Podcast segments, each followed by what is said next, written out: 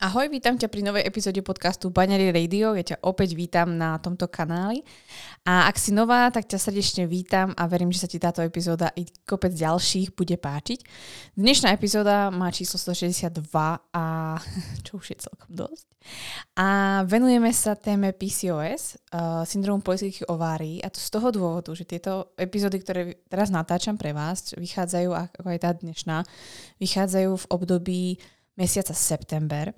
A mesiac september je venovaný celý tomu, aby sa zvyšovalo povedomie o syndromu politických ovárií. My sme si o syndrome politických ovárií alebo celkovo PCOS už na tomto podcaste hovorili, takže ja len priložím dole po popisku ďalšie uh, odkazy na uh, tieto epizódy, aby ste o tom vedeli prípadne viac. Dnes sa budem venovať desiatim bodom alebo desiatim takým ako keby kecom, mýtom, ktoré sa spájajú s PCOS a nie sú úplne pravdou a mali by ste o nich rozhodne vedieť. Či, či ste žena z PCOS alebo nie ste žena z PCOS. Rozhodne týchto 10 bodov by ste mali počuť a pokiaľ zvažujete alebo respektívne premýšľate nad tým, či náhodou sa vás PCOS netýka, určite to bude pre vás uh, praktické hlavne, ale myslím si, že budete vedieť, aké veci alebo aké kroky urobiť do uh, ďalších dní. Čo keby ženy vedeli, ako jesť, cvičiť a žiť v súlade s ich ženským telom? Mali by zdravý cyklus, prestali sa báť a žiť v istote? Čoho by boli potom schopné? Počúvaš Baňári Radio, tvoj komplexný zdroj informácií pre zdravie ženy. Moje meno je Baňári a rozhodla som sa vzdelávať a tvoriť silné a zdravé ženy, ktoré svet naozaj potrebuje. A to tým, že im otváram oči, som radikálne úprimná a dávam im odpovede na ich nikdy nezodpovedané otázky. Dovol mi aj s tebou robiť silnú a zdravú ženu, ktorú svet naozaj potrebuje. Pripravená nikdy nebudeš. Začni sebou a začni dnes.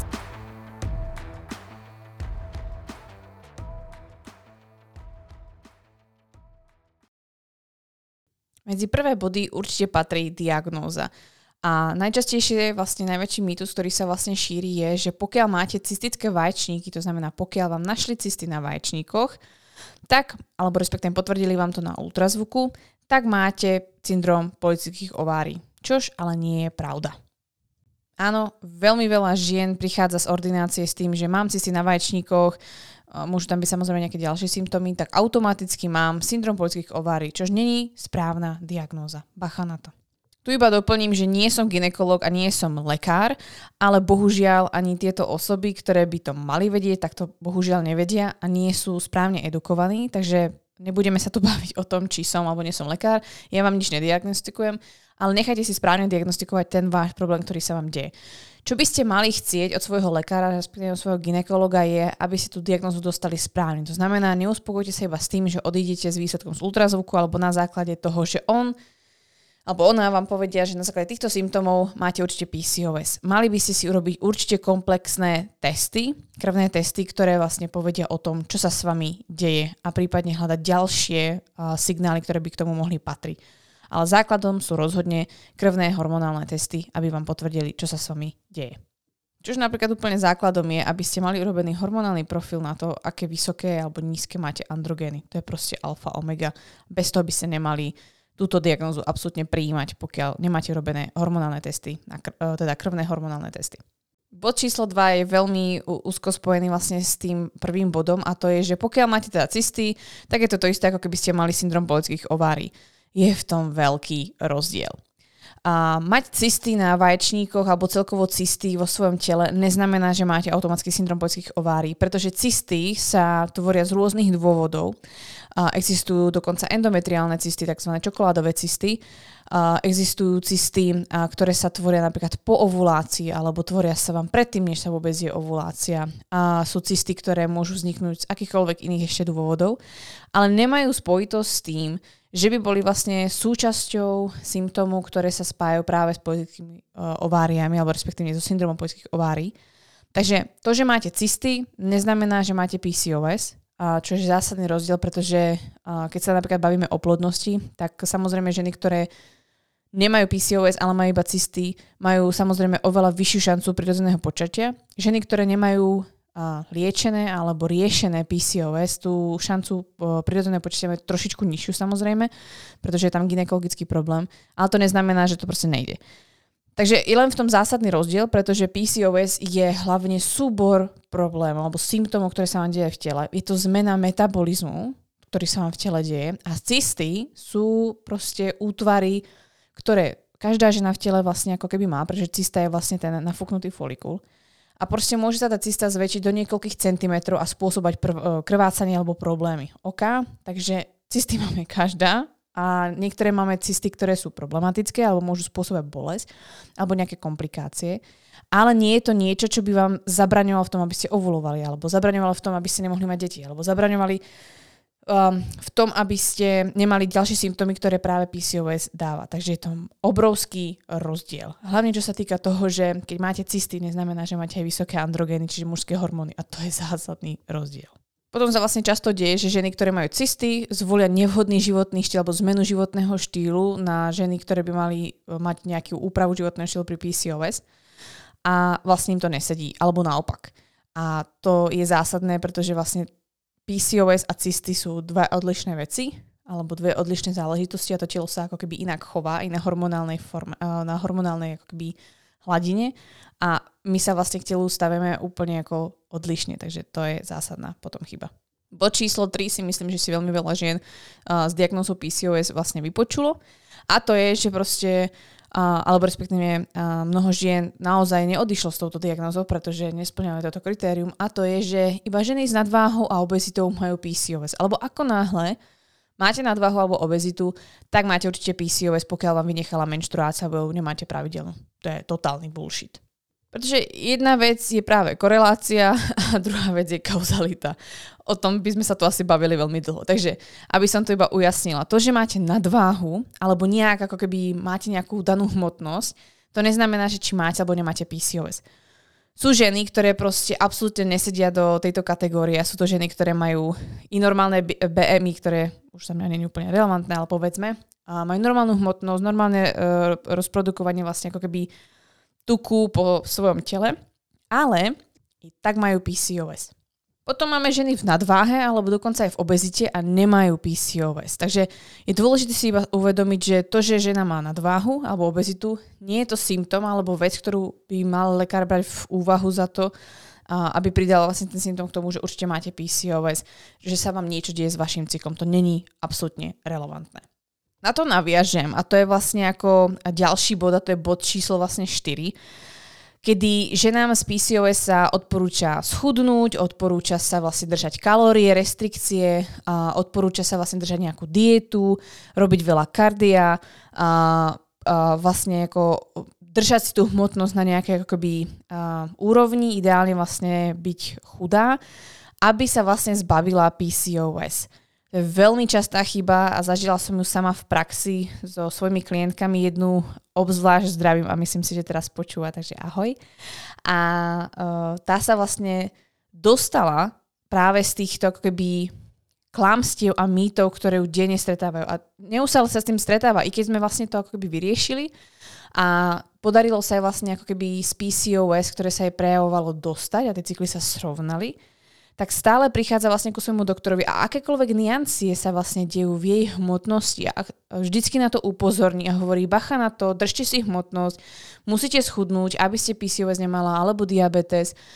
A nemôžete, aby ste jedla toľko jedla, alebo jednoducho straší a ako náhle tá hmotnosť neodpoveda tomu, čo by si asi on alebo ona predstavovali, tak ona odchádza z ambulancie absolútne zdeptaná. Čož verím, že nie je jediná a uh, samozrejme takýchto prípadov je o mnoho viac. Nedajte sa naozaj s týmto zdeptať. Uh, neznamená, že keď schudnete, že budete, alebo že sa zbavíte PCOS, alebo že nemáte šancu PCOS mať, alebo je to nejaká prevencia. Nie je to 100% pravda. Uh, je veľmi dôležité pochopiť ten kontext. A žena z PCOS proste není dôležité ani ako koľko váži, aký má pomer tuku voči svalom alebo celkovo ako je stavaná. Dôležité je, ako jej funguje ten metabolizmus, čo sa vôbec s ňou celkovo deje. A to, že vám bude lekár pravdepodobne z PCOS alebo e, v tej ambulanci, keď budete, tak vám bude určite radiť, aby ste robili veľa kardia, aby ste veľa cvičili, aby ste schudla a aby ste vlastne držala veľmi nízke kalórie. Najčastejší prípad mojich klientiek, ktorý sa vlastne opakuje a je to naozaj dýchberúce a tieto ženy sú tak vyčerpané, unavené a ešte sa vlastne snažia tak moc, aby vlastne tú diagnozu nemali, pretože sú v tom strachu, pretože chceli by mať raz to miminko a vlastne idú proti sebe. Takže tomu by som chcela len zabrániť, aby sa na to mýtus rozširoval. Dávajte si na to bacha. A tým, že budete mať veľmi nízke kalórie a budete to robiť strašne veľa kardia a ešte sa budete snažiť naozaj extrémne schudnúť, urobíte svojmu telu ešte horšie a toto nie je riešenie na to, ako na PCOS. Bod číslo 5, ak sa nemýlim vo svojom poradí, je, že často sa vlastne po internete rozširuje, e, že pokiaľ budete jesť bez lepku a bez laktózy, tak 100% sa zbavíte PCOS, alebo to je prístup, ktorý by ste mali zvoliť. To neplatí pre každú ženu, neplatí to už vôbec pre každú ženu z PCOS. Je veľmi dôležitý kontext, je veľmi dôležité pochopiť, čo sa deje s jej telom, takže a, tohto všeobecného pravidla by som sa nedodrž- e, nedržala, i keď sú prípady, kedy vlastne by to bolo vhodné zvoliť. A, takže len vo všeobecnosti je to mýtus, ktorý a, není 100%, alebo teda informácia, ktorá nie je 100% platná vlastne pre všetkých a ba naopak si tá žena môže uškodiť ešte viac. Tým vlastne, čo ma napadá a rovno to spojím dohromady, je, že veľmi málo ľudí, keď sa vlastne bavíme o strave alebo celkovo o tráviacom systéme, tak sa vôbec nedíva na ten tráviaci systém a hlavne na mikrobiom. Čo je tam vlastne dôležité spomenúť, že naše telo sa vlastne vďaka tráviacemu systému vlastne nastavuje i hormonálne, pretože práve v traviacom systéme máme súbor baktérií, tzv. estrobolom, ktorý sa stará o, stará o jednu veľmi dôležitú vec. A to je, aby sa vlastne estrogen v našom tele dobre metabolizoval, zbavil sa, uh, zbavili sme sa vlastne toho prebytočného alebo odpadového estrogenu z nášho tela. To prechádza rôznymi fázami, rôznymi fázami metabolizmu. No a pokiaľ sa vlastne stane, že v tej tretej fáze uh, ten estrobolom tráviacom systéme je nejakým spôsobom narušený alebo uh, obsahuje vlastne ako zmes alebo látku, ktorá vlastne uh, spôsobí, že ten estrogen sa nedostáva stolicou von, ale naspäť sa vstrebáva do tela, tak začína vznikať problém. Nebudeme zachádzať do detailov, tu si nechajme treba na webinár alebo nejaký program. A tam je dôležité pochopiť, že za tým všetkým stojí to, ako je nastavený náš tráviaci systém alebo ako vyživený ten tráviaci systém je. A preto vlastne my, keď sme tvorili napríklad probiotika na našom e-shope Baňary Store, tak sme mysleli nielen na to, aby sme sa bavili ženy kvasiniek, alebo aby sme ženy zbavili uh, problémov pri močových, uh, pri močo, močových ústrojoch. To znamená, kedy vlastne môže vzniknúť nejaký zápal. Ale dívali sme sa na to, aby tie kmene sedeli tak, aby vlastne pomáhali i ženám s ginekologickými problémami. A neviem, či si vlastne vedela, pretože práve estrobolom je veľmi dôležité, aby bol dostatočne zdravý a aby sme sa toho estrogénu tela dostávali von, pretože dnes toho estrogénu v tele máme niekedy moc kvôli tomu, v akom prostredí žijeme, alebo naopak máme v tele estrogén, ktorý tam nemá čo robiť a môže napríklad aj, že nám práve z PCOS skomplikovať problémy a blokovať vlastne ovuláciu. Ale to je zase nejaký ďalší proces, ktorý vám vysvetlím niekedy inokedy alebo v nejakom webinári. Takže čo je dôležité spomenúť, že sú kmene, dva konkrétne, ktoré pomáhajú ženám s PCOS, aby sa práve podporila práca toho estrobolomu, ale celkovo, aby podporila to, že PCOS v tele nebude mať takú prevahu. Vo všeobecnosti probiotika pomáhajú nielen samozrejme tomu traviacemu systému, ale pomáhajú aj napríklad tomu, aby v tele nebol vysoký cholesterol, aby bola optimálna práca alebo funkcia inzulínu v tele, aby tam nebola inzulínová rezistencia, aby sme nemali vysoký napríklad testosterón, alebo aby sa v tele nerozširoval nadbytočný zápal. A v jednom vlastne, v jednej štúdii, v jednom uh, výskume sa zistilo, že dokázali vlastne určité kmene uh, zredukovať uh, BMI, uh, taktiež vedeli znížiť uh, uh, hladinu lipidu v našej krvi a taktiež vlastne sérum inzulínu. A medzi také vlastne dva zásadné kmene, alebo probiotické vlastne kmene, ktoré tam patria, sú Lactobacillus casei a Bifidobacterium bifidum, ktoré sú práve v našich probiotikách na našom e-shope baňaristor.cz. Takže ti určite odporúčam aby si po nich prípadne siahla i v rámci PCOS. Ale poďme na bod číslo 6. Bod číslo 6 je taktiež ako úplne luxusný a to je, že pokiaľ má žena ochlpenie na mieste, na ktorom nechce, alebo sa jej to nezdá, alebo si myslí, že by ho tam nemala mať, tak má určite PCOS. Zase ďalší bullshit a je to hlavne z toho dôvodu, že vo všeobecnosti, čo sa dnes deje, je, že ochlpenie na ženách hlavne, ale myslím si, že aj muži to už začínajú mať, ochlpenie na ženách je brané veľmi negatívne. To znamená, že ideálne si my ženy predstavujeme, aby nám ochlpenie nikde nerástlo. Myslím si, že okrem obočia si nikde nechceme, aby nám rástlo a aby nám to ušetrilo asi nejakú prácu alebo celkovo, aby sme sa cítili sexy, neviem. A dosť sa to pre, porovnávalo, respektíve hovorí sa o tom, že uh, vlastne tým, že sa holíme alebo odstraníme si ochlpenie, tak um, sa snažíme o také ako keby pre niekoho to asi hygiena, ale vlastne treba si všimnúť vlastne to, ako vnímame to svoje telo, alebo uh, ako muži možno niekedy aj tlačia do nás, aby sme boli ako hladké, jak, jak proste ako mladé dievčatka, ktoré vlastne ako nikdy nemajú ochlpenie a podobne. To už naozaj zachádzam ďaleko. Ale má to tam ten nádych a treba si to uvedomiť, že čo tá spoločnosť robí a aký vlastne ako ako strašnú averziu voči ochlpeniu má. To spôsobuje, že ženy vo všeobecnosti majú veľkú stigmu a majú potrebu sa uh, dosť o seba starať a všímať si samú seba a proste neodídu z domu s neoholenými nohami alebo proste celkovo majú problém s tým, aby boli dostatočne upravené. No, každá to máme síce inak, ale to je hlavný, hlavná vec, ktorá sa vlastne deje. Potom tu máme ďalší faktor, ktorý by som doplnila ako antropológ. A to je to, že genetika a máte nejaké predpoklady v rámci vašej rodiny. Jednoducho sú ženy medzi nami, ktoré proste máme tmavšie ochlpenie na rukách, máme tmavšie ochlpenie proste na nohách, alebo celkovo naše telo má tmavý pigment, čo sa týka ochlpenia alebo vlasov.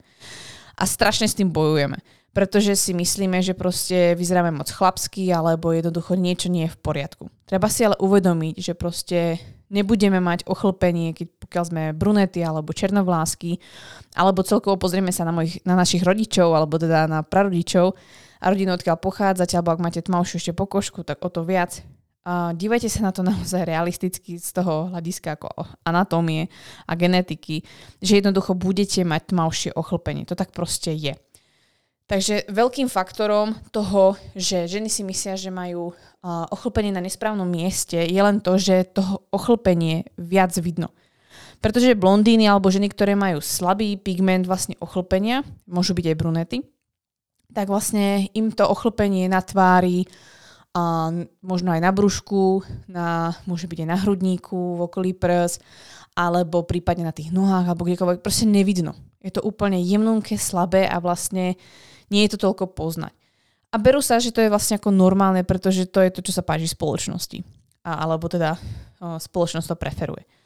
Takže uh, na to by som fakt chcela, chcela upozorniť, že uh, jedna vec je genetika a potom sa bavíme o tom, že máme hirsutizmus, ktorý už je spojený s tým, že máme vysoké androgény a je tu problém. I keby ste mali ochlpenie ako uh, pod nosom, teda vlastne na hornej pere, alebo niekde na tvári. To neznamená, že máte PCOS. Alebo že musíte mať nutne hirsutizmus alebo vysoké androgeny. To není pravda. Pretože vlastne vravím, máte nejakú genetiku, máte nejakých predkov a podľa toho vlastne sa správa i vaše telo a má nejaké predispozície k tomu, aby si to ochlpenie mali. Sú uh, národy alebo kultúry, ktoré proste jednoducho vedia, že toto je nejaký normál alebo štandard pre tie ženy a je to súčasťou tej kultúry a neriešia to, neholia sa alebo nedepilujú si tieto oblasti. A, ale sme proste my napríklad tu v Európe alebo v západnej civilizácii extrémne na to háklivé, takže hneď si niečo diagnostikujem, takže na to fakt bacha. Častý mýtus, častá trauma a úplne, úplne zbytočná. Rozhodne si na základe toho nediagnostikujete PCOS. Naozaj si mnoho žien myslí, že napríklad občas nejaký chlpok treba z okolí prs ako dvorca alebo nejaký treba, ja neviem, objaví sa mi jeden, dva na krku alebo nejaké proste slabé ochlpenie v oblasti hornej pery alebo trebárs na brúšku v oblasti pupíka je proste niečo, čo spôsobuje PCOS alebo je to niečo, na čo by ste si mali dávať pozor. To vôbec nie je pravda. Tak, tu sa na chvíľku zastavím, pretože by ste rozhodne o tomto mali vedieť a to je, že na našom store baňaristore.cz prebieha aktuálne počas celého mesiaca september veľká akcia. Jedna vec je, že šírime povedomie alebo zvyšujeme povedomie o tom, že existuje PCOS a malo by sa správne diagnostikovať, takže to je našim hlavným cieľom. Ale ďalšia vec je, že sme sa rozhodli, že k trom sadám júni našeho produktu, ktorý pomáha na harmonizáciu cyklu aj pre ženy z PCOS, pretože napríklad obsahuje vitamín D, ktorý je veľmi dôležitý pre ženy. Obsahuje napríklad berberín v luteálnej fáze, ktorý je extrémne dôležitý na a stabilnejšiu hladinu cukru v krvi.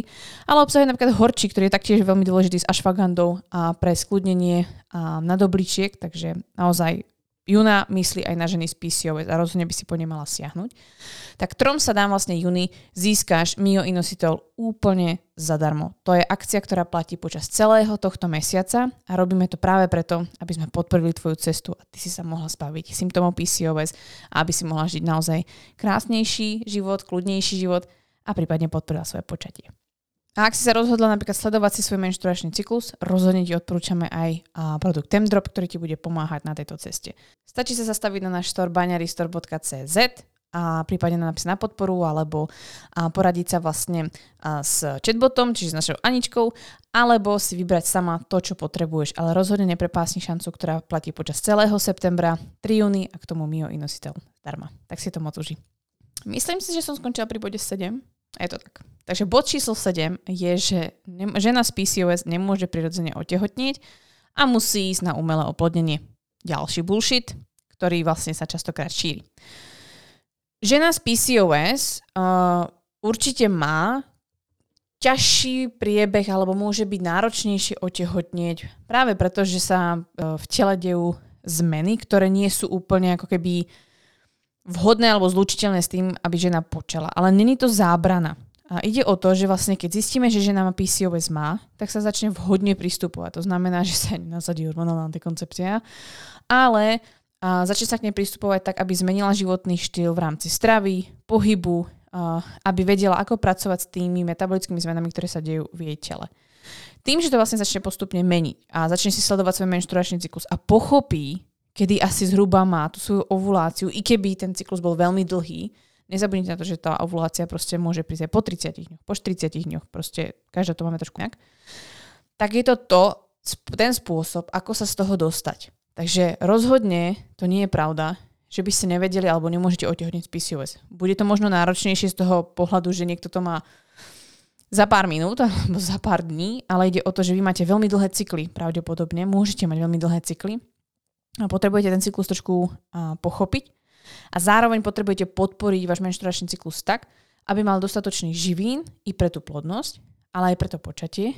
A je dôležité urobiť taký ten komplexný rozbor, kedy vlastne sa postaráte o to tvoje, svoje telo vlastne ako komplexne. Ale je to možné a nie je to niečo, čo by bolo ako keby nereálne alebo nemožné. Takže na to zabudnite. Ak máte nepravidelný cyklus, určite máte PCOS. To je bod číslo 8 a taktiež to nie je pravda. Dá sa povedať, že z pohľadu STM neexistuje nepravidelný cyklus, alebo um, no, povedzme, keď sa držíme tejto terminológie, tak vlastne nepravidelný cyklus ako keby neexistuje, pretože každý cyklus je variabilný a uh, to, že máme ovuláciu po 40. dní alebo 50. dní, je len vlastne známka toho, že sa prípadne niečo deje ale neznamená to, že vlastne ten cyklus by nemohol byť fyziologický. Fyziologický cyklus je cyklus, ktorý má proste ovuláciu. A pokiaľ vám medzi tým, než vy ovulujete, príde nejaké akoby krvácanie, tak uh, je dôležité si povedať, že to akoby není práve krvácanie, ale je to vlastne ako krvácanie, ktoré, uh, ktoré nepredchádzala ovulácii, čiže to není zdravý fyziologický cyklus. Takže on pokračuje vlastne ako keby ďalej. Um, takže nepravidelnosť vlastne sa ťažko definuje. Uh, pokiaľ sa budeme baviť ako keby mimo treba z terminológiu STM, tak tej, tej nepravidelnosti vlastne chceme vyjadriť, že ženy majú treba cykly 50, 60 dní, 80, 90 dní, alebo chodí to tak, ako si to vlastne chce, čož vlastne ako je najčastejšie to, čo vlastne ženy popisujú.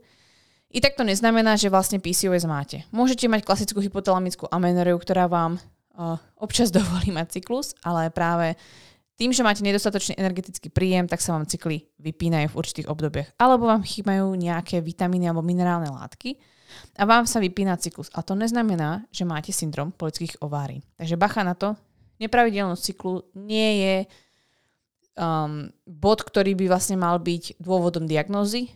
Môže to byť prídatný bod k tomu, uh, k tým ďalším bodom, ktoré sú vlastne dôležitejšie. Bod číslo 9 som sa nemohla odpustiť a to je vám asi jasné.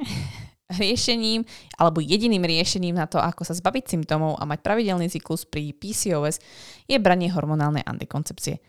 To nie je pravda.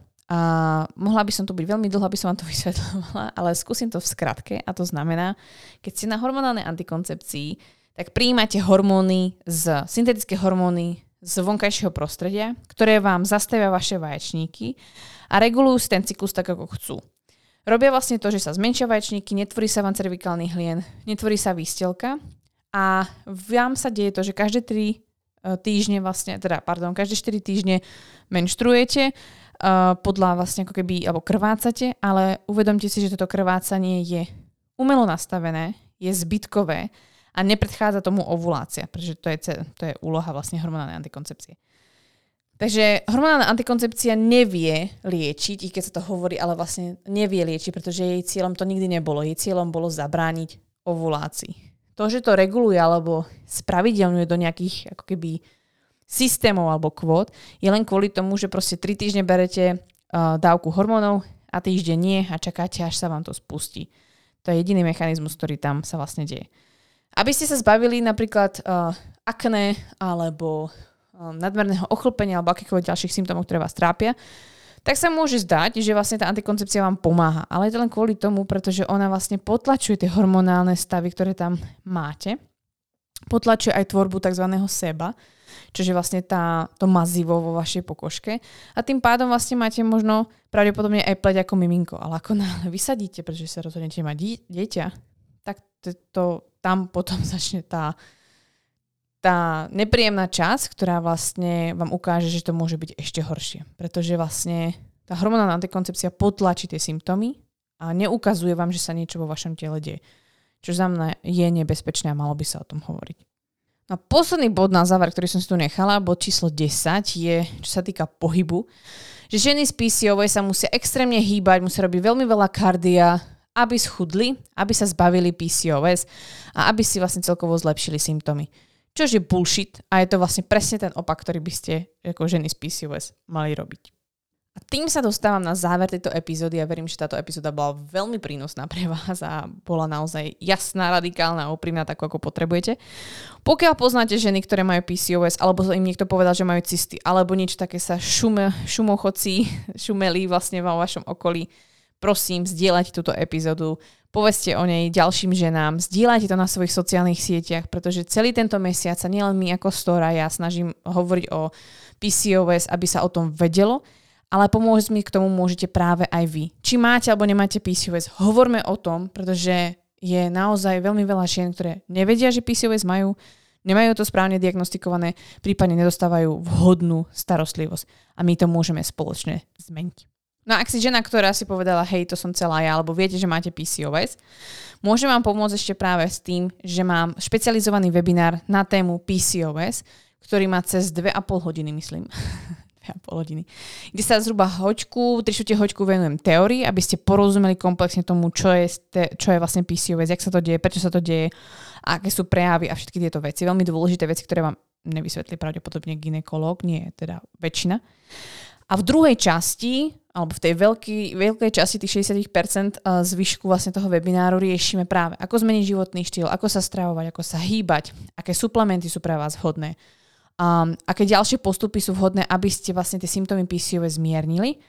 A na záver vlastne je tam priestor na otázky, takže sú tam aj zodpovedané ďalšie otázky, ktoré by vás prípadne mohli zaujímať. No a ak budete chcieť ísť ďalej, určite si urobte u mňa hormonálny kvíz, na hormonálnom kvíze sa dostanete k ďalším zdrojom a určite prípadne zvážte, či by ste nechceli vstúpiť do programu Preprogramuj svoj cyklus. Pretože vy ste si ich pýtali späť, takže programy sa vrátili a môžete prípadne do nich vstúpiť.